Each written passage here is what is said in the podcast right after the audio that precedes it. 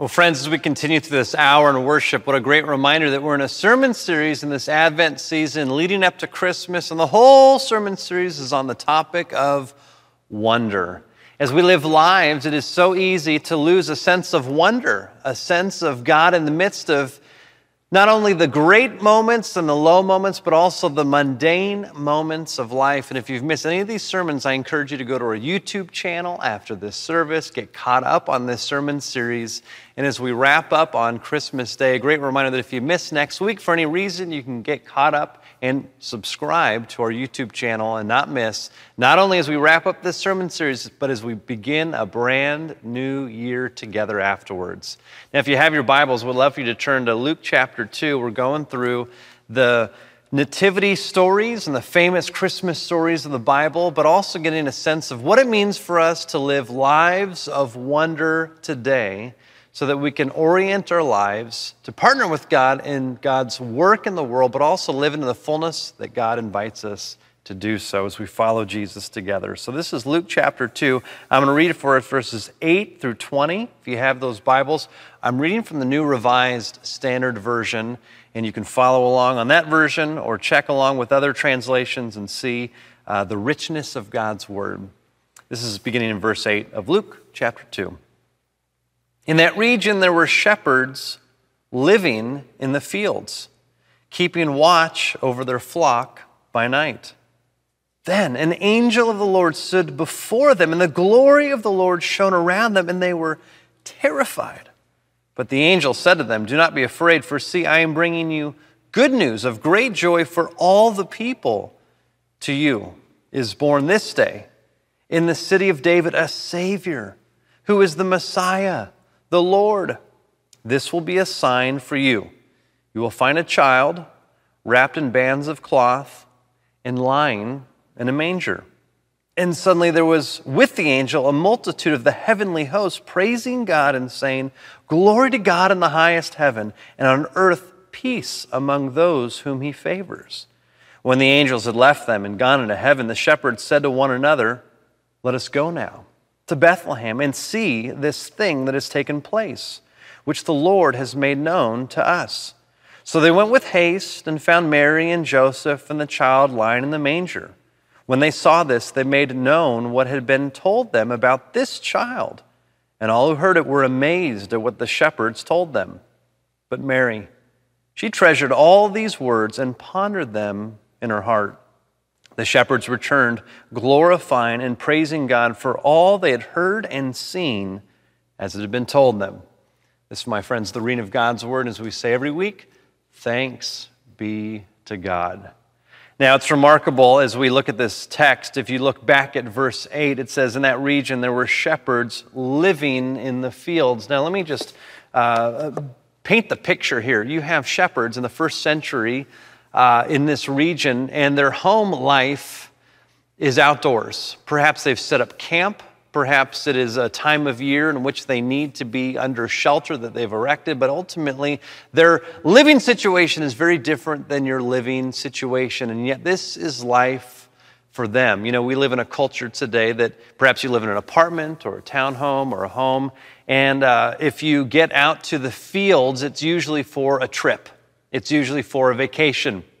Maybe some of you are campers, or some of you you only glamp, or some of you you want to you know rent a cabin overlooking a field. But the last thing uh, I think about when I think of the fields is my everyday normal home life.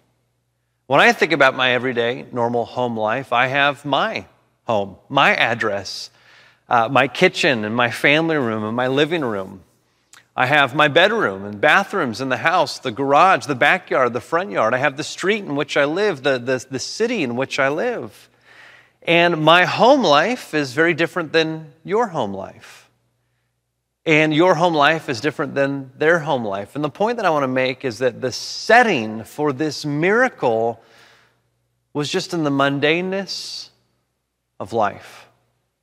You know, on one hand, you might say, that when things are going so well, when you are experiencing blessing after blessing, perhaps in your personal life, your professional life, in your relationships, Those are perhaps easy, natural moments to thank God.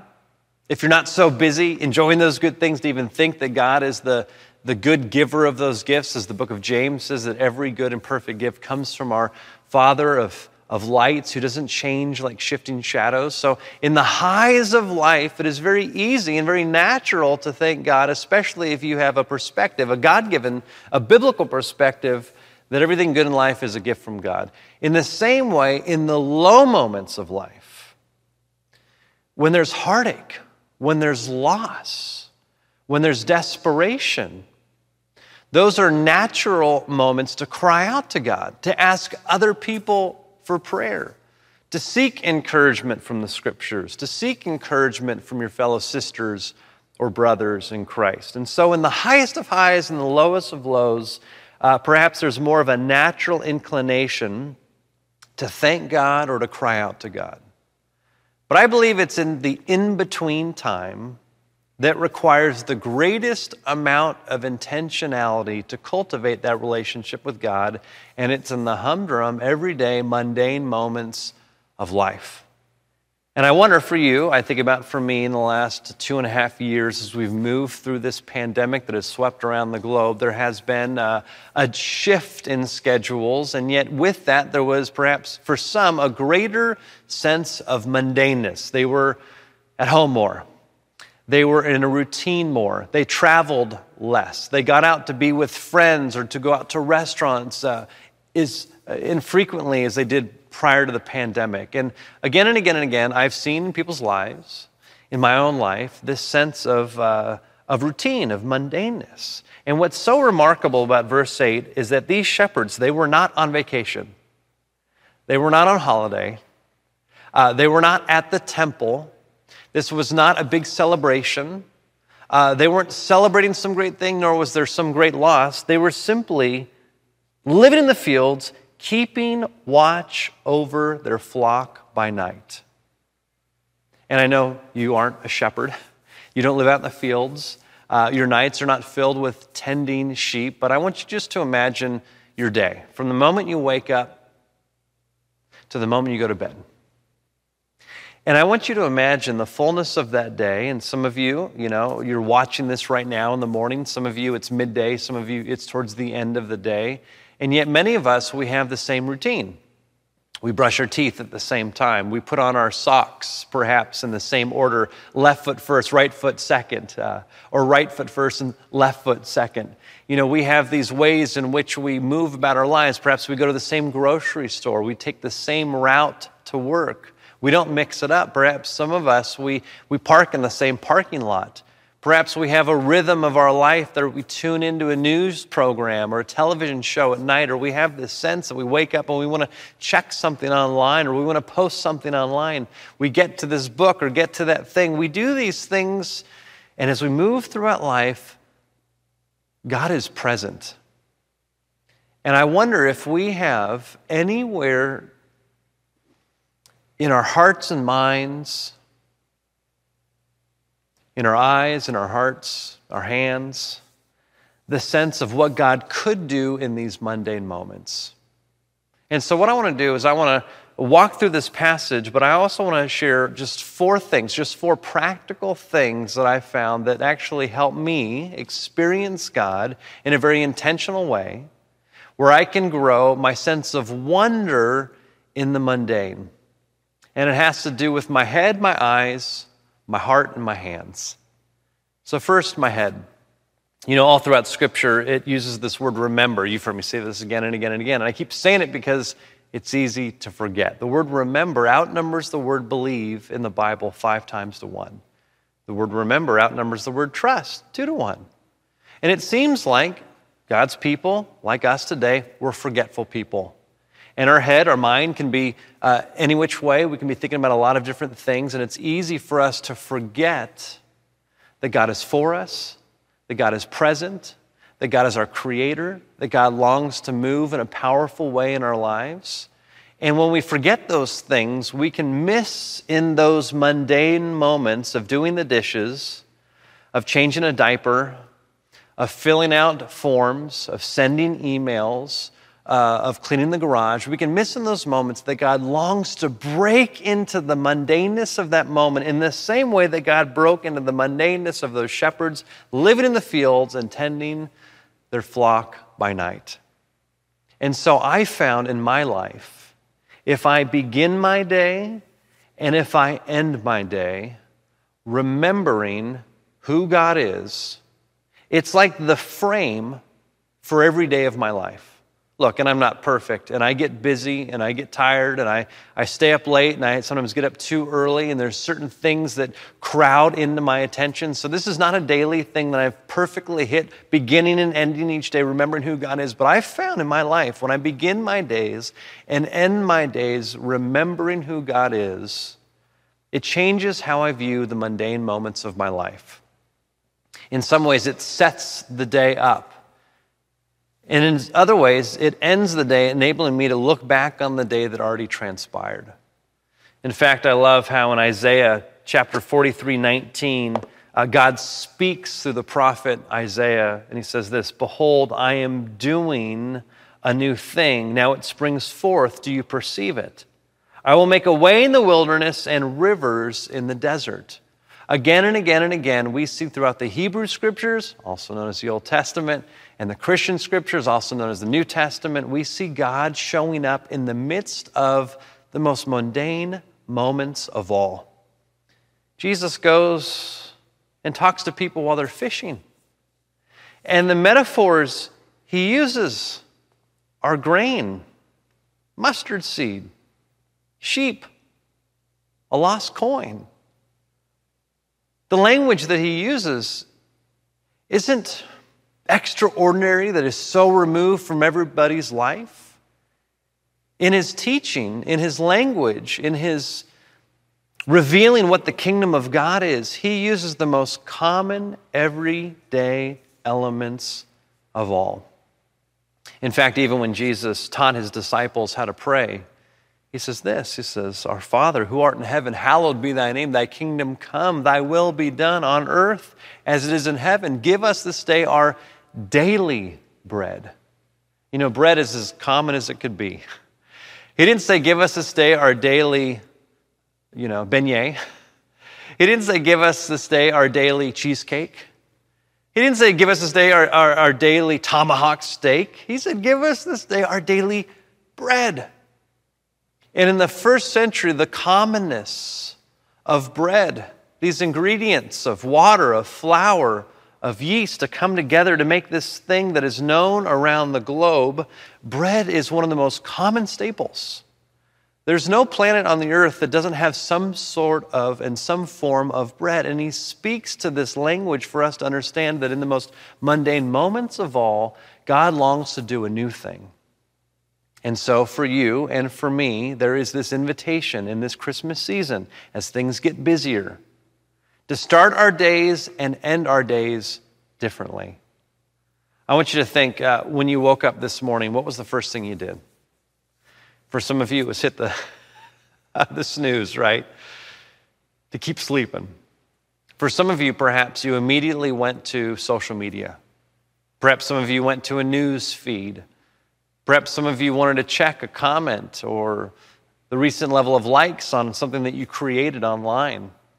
Maybe some of you, you opened up a book. Maybe some of you, you turned on the television. Maybe some of you, before you did anything else, you began to stress out about the day ahead, overwhelmed with what was about to happen. Now, as we begin our days, the tone that we set from the moment we wake up changes how we see, which will be the second point, everything before us. And I know that if I choose to begin my day before I get out of bed sometimes and say, God, thank you for this new day. I think of Lamentations chapter 3. God, your mercies are new every day. Thank you for the fact that I get to wake up today. Even in thanking God that I get to wake up, changes that morning routine out of mundaneness to see this is a gift from God.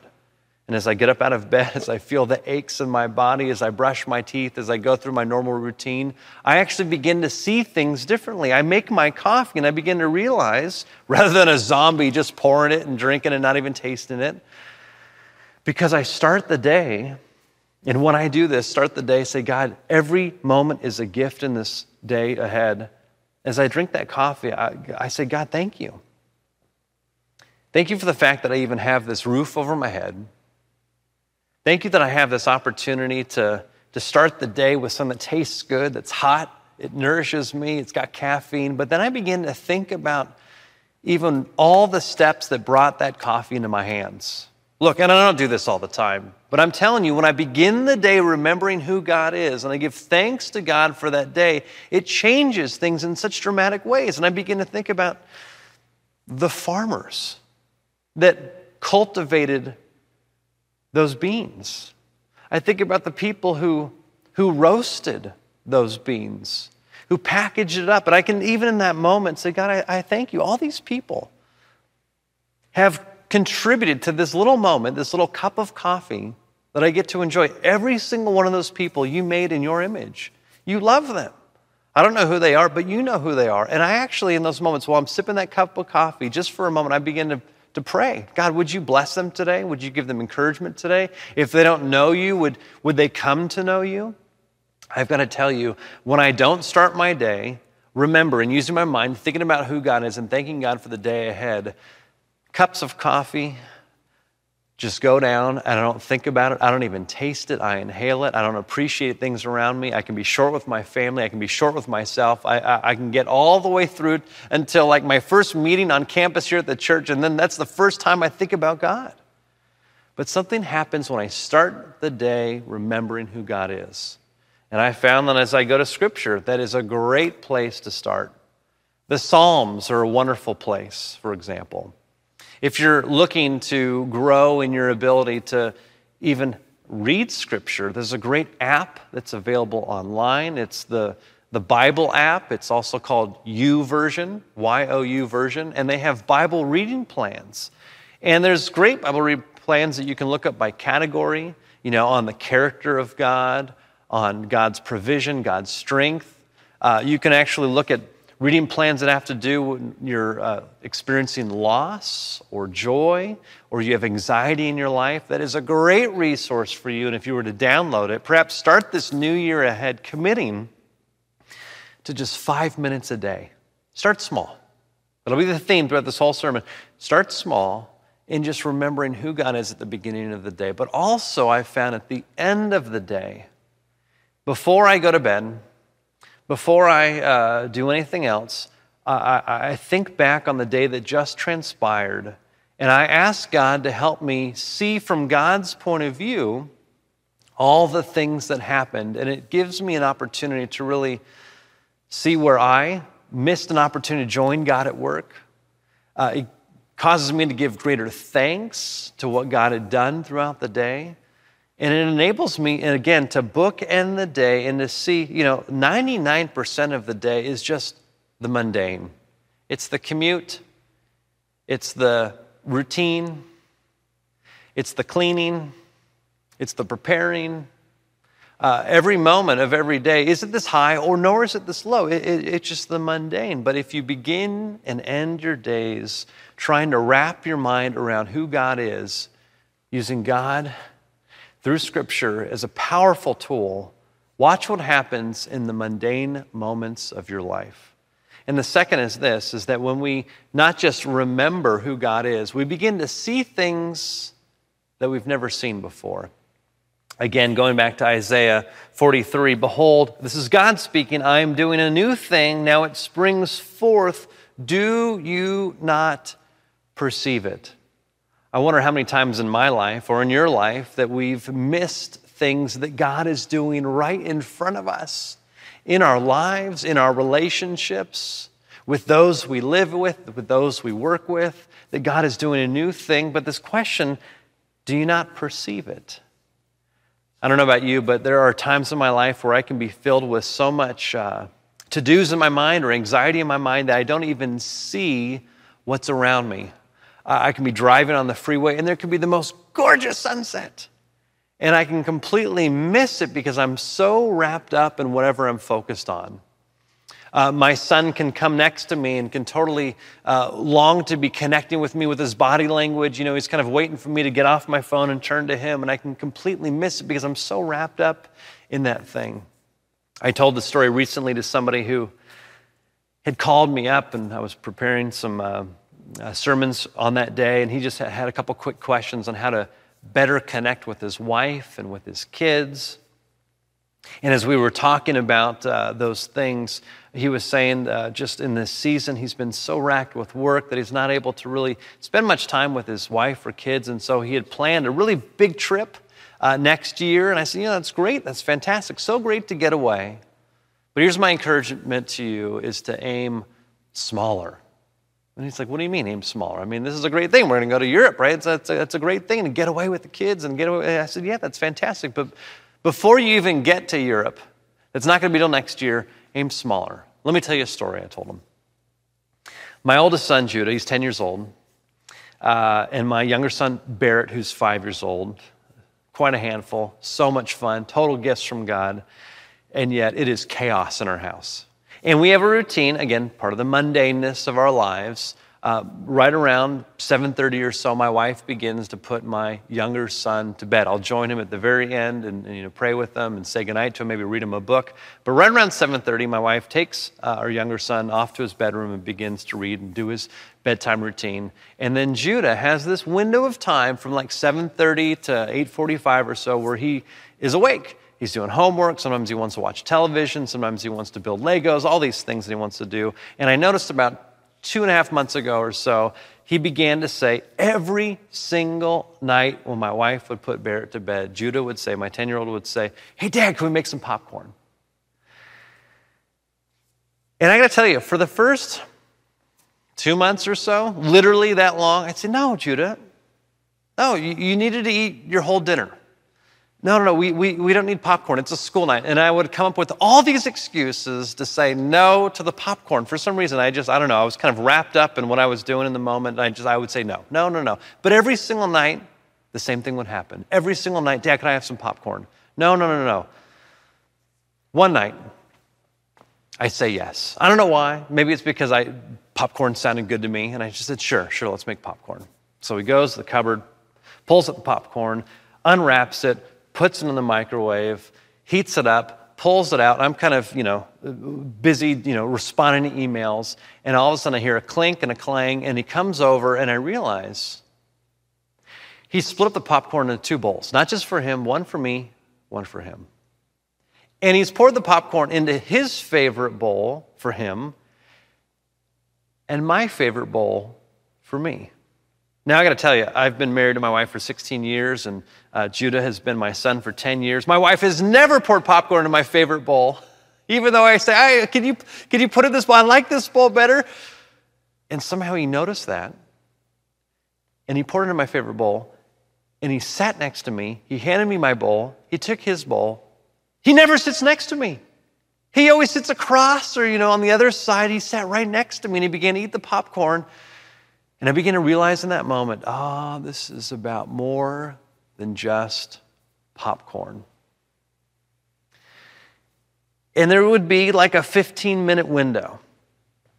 Well, Erica's putting Barrett to bed, the TV's off, my phone is upside down, email is away. We're side by side. My son and I would eat our popcorn, and he'd tell me about his day. And all of a sudden, I began to realize this little moment, this tiny moment, my son had been longing for, even if he couldn't put words to it the last couple months. But now that we were experiencing, I realized every time he asks for popcorn, I'm going to say yes. And so now, every night, we have this mundane little miracle of a window over popcorn where we get to talk. He opens up, I open up. And I wonder, years from now, if when he looks back on his life, he might not remember the big trips, all the details of those things. He might not remember the great things that I've planned, but I wonder if he'll remember having popcorn with my dad. And it took me seeing my son, who is a gift from God, wanting to connect with me that enabled me to realize oh, God is doing something in his life in this season. And he began to share things about other students in his school. He opened up about somebody who was bullying him. He opened up about some of his questions about God. And in these conversations, it was a miracle that I could have missed had I not seen that God was springing up something forth, a relational connection, a longing to connect with me. How many of these moments do we have in our lives that are right around us? It could be a family member, it could be a roommate, it could be yourself, it could be a coworker. Do we have the ability to slow down enough to see that God might be doing a new thing, springing up in our midst? Going back to the text, Again, in Luke chapter 2, it says, In that region there were shepherds living by the fields, keeping watch over their flock by night. Then an angel of the Lord stood before them, and the glory of the Lord shone around them, and they were terrified. But the angel said to them, Do not be afraid, for see. I love that. He doesn't say, and the angels don't see for imagine or understand or listen for See, I am bringing you good news of great joy for all the people. To you is born this day in the city of David a Savior who is the Messiah, the Lord. This will be a sign for you. Signs are for seeing. And a sign is something that points to, that signifies a greater reality. There are signs all around us that point to the goodness of God. And when we begin to have God's eyes, on the world around us, actually it becomes impossible to not see God everywhere. Again, when it begins with remembering, using your mind, guided by Scripture to understand, for example, that every human being is made in the image of God, it causes you to see people differently, even the people that you don't like. It causes your heart to melt towards them, to realize this is, this is not your enemy. You might disagree, they might cause you great frustration, but ultimately, this is a person made in the image of God, whom God loves, who God cares for, who God gave his son's life for on behalf that they would come to know him as Lord and Savior. It begins to cause you to see the things in your life differently, that these aren't just uh, trinkets, these aren't just things, you know, that you just collect, but ultimately all these things have been made by someone, also made in the image of God. These are gifts that God has given you that you can use for the flourishing of others and for God's glory. You look at creation differently. That trees and sunsets and sunrises and animals and mountains, ultimately, the psalmist says, all of creation declares God's glory. You see, Scripture says that everything in life is a sign that ultimately points back to our Creator. And those angels said to the shepherds in the mundaneness of their lives, See, look, there's a sign right before you. Don't miss it. A child. Not a king, a child. Not wrapped in a royal robe covered in emeralds, wrapped in a cloth not in a Ferrari or a penthouse or a yacht, in a manger. Sometimes the signs that point to our exquisite, creative, powerful, majestic God are the most mundane signs of all. I mean, to think that the sign that points to the creator of the cosmos was a baby wrapped in cloths, lying in a manger. And these angels are saying, Look, don't think that you will only see God in what the world says is great. But look and see that right before you, in the small things, in the little things, in the mundane things, God is doing a new thing. Do you perceive it? Goes on, verse 13. Suddenly there was with the angel a multitude of the heavenly host, praising God and saying, Glory to God in the highest heaven, on earth peace among those whom he favors. When the angels had left them and gone into heaven, the shepherds said to one another, Let us go now to Bethlehem and see this thing that has taken place You see, there's an opportunity when we begin and end our days thinking about who God is, reflecting and remembering on who God is. It changes how we see everything around us, but then it also prompts us to move in for a closer look.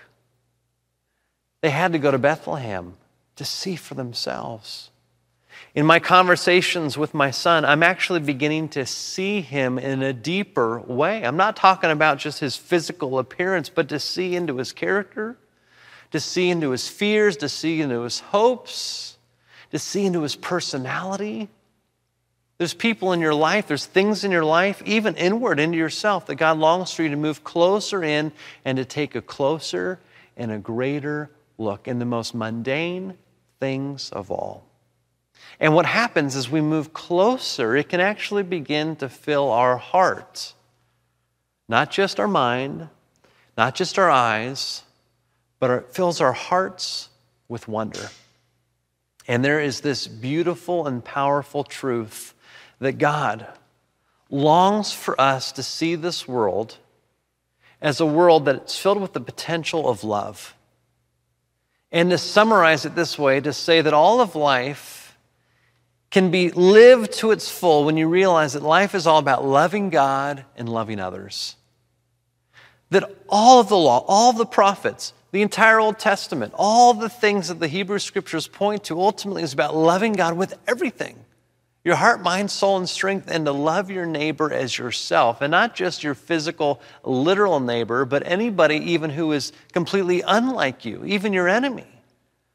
And so there is this movement where they get to Bethlehem, and it's not just Mary and it's not just Joseph, but it is the shepherds whose heart is expanded with awe and wonder, with great love, not only for this child, but I, I imagine that their heart is overwhelmed with love not only for each other, for the circumstance, for the details, but also as they begin to share with other people, their heart is led with love towards them as well. You know, it's interesting. Jesus has this moment in the gospel according to Matthew where he's talking about at the end of time, uh, people will be kind of separated into two different groups. And this is, of course, a sermon for another day, but to make the point that Jesus says this. He says in Matthew 25, verse 34, he says, Then the king will say to those at his right hand, Come, you that are blessed by my Father, inherit the kingdom prepared for you from the foundation of the world. For I was hungry Jesus says, and you gave me food. I was thirsty, and you gave me something to drink. I was a stranger, and you welcomed me. I was naked, and you gave me clothing. I was sick, and you took care of me. I was in prison, and you visited me. And later on in that teaching, his disciples said to Jesus, When were you naked and we clothed you? And when were you in prison? And when were you hungry? And when were you, what? What are you talking about? And then Jesus says something so remarkable. He says, Whatever you do to the least of these, you do to me. And this remarkable reframing of every human interaction that you have for the rest of your life, every mundane conversation, every mundane text, every mundane email, Every mundane interaction with the person, you know, checking your groceries through the grocery store, the person bagging your groceries, the person in line with you at the DMV, these mundane interactions, Jesus reframes and says each of these moments is a holy moment because what you do to them, essentially, you've done to me. And your life isn't just filled with random, unimportant, interactions with other people. That actually every single one of these moments has the opportunity to be an act of worship, an act of love, not just for the person, but ultimately to your Creator. And again, when you start and end your days remembering who God is, it changes how you see.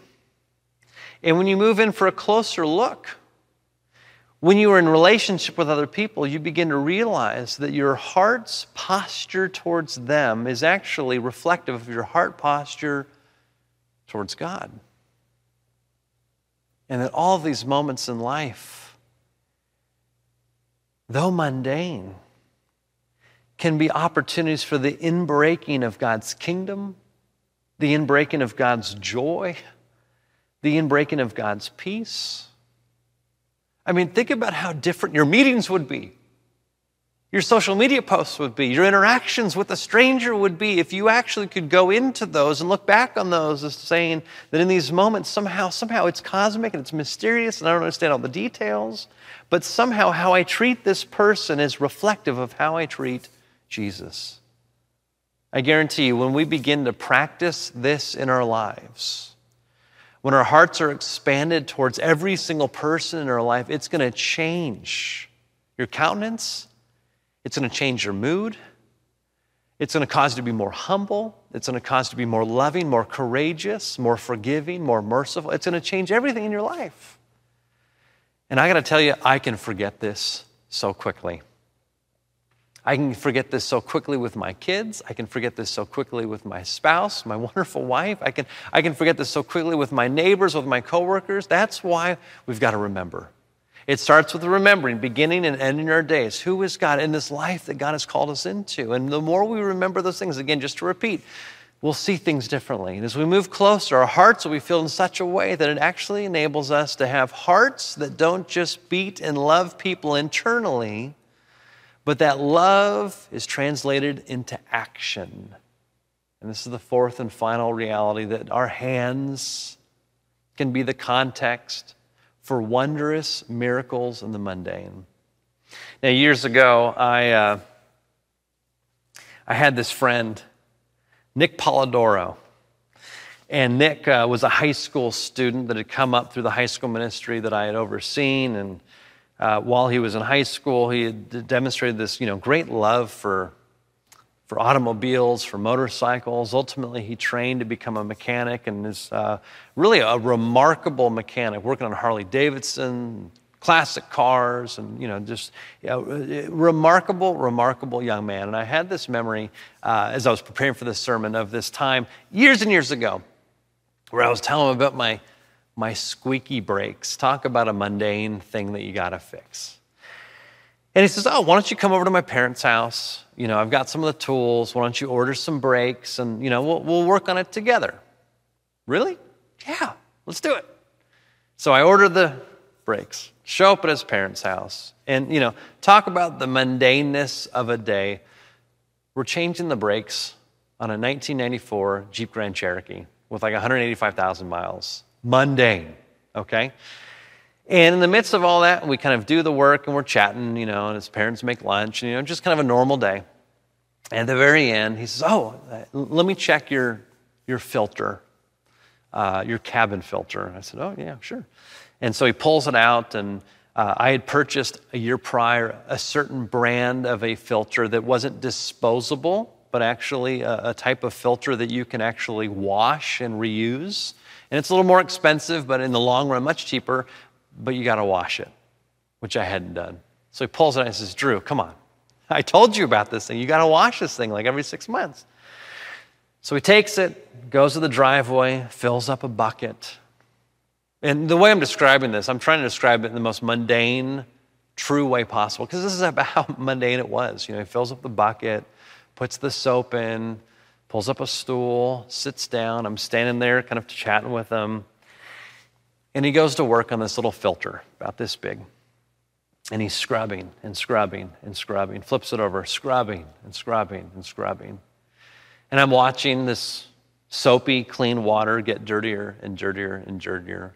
And in my mind, I'm thinking, great, he's kind of wrapping up, and, you know, I got to get going, I got to get back home. And oh, he was just starting. As he's scrubbing and scrubbing and scrubbing, as it gets dirty and dirty and dirty, he lays it aside for a moment and he goes and he dumps out the water down a drain, rinses the bucket out, brings it back, fills up water in a clean, now fresh bucket, puts soap in, and he does it again, puts it back in, and he begins to scrub and scrub and scrub. And I'm telling you, as much as you're bored right now, listen to me tell this story. I got so bored watching this guy, this friend of mine, scrub and clean this filter. And, and I started to get impatient, frankly.